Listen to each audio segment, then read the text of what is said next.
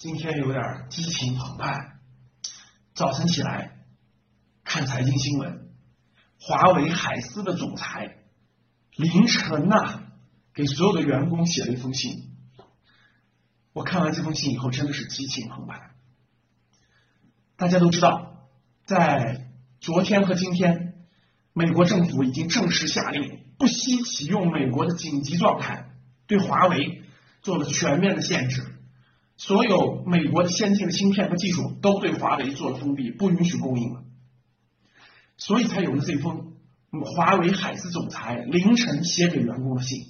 我看到这封信的时候，美国已经对华为进行了所有高科技产品的限制，限制出口。华为海思在十年之前，在任总的任正非任总的这种战略格局的眼光下。做了极限假设，万一有一天美国不向我们供应这些高科技的芯片或者技术，我们应该如何生存？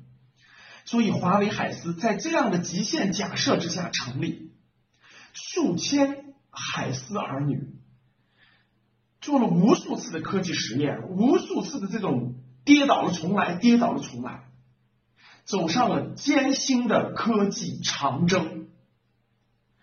经过十年的努力，好不容易达到结果了，好不容易这些科技产品要出现了，大家又都迷茫和困惑了。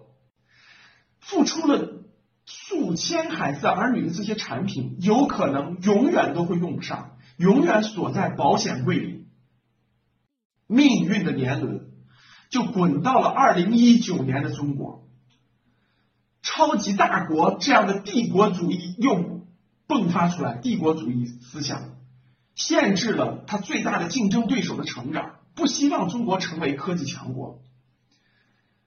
在这历史的年轮时代，海思儿女成为了这个时代真真正正国家的英雄。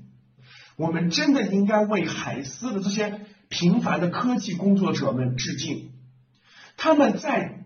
中国科技受到美国这种打压和限制的情况下，力挽狂澜而不倒，支撑起中国科技创新的这种精神和力量。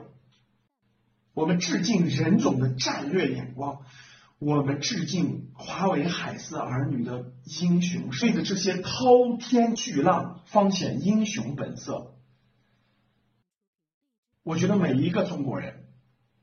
都应该在今天去支持华为的产品，因为你购买的每一分钱都会转成华为的科技创新，这是给中国的崛起的力量最实际的支持和力量。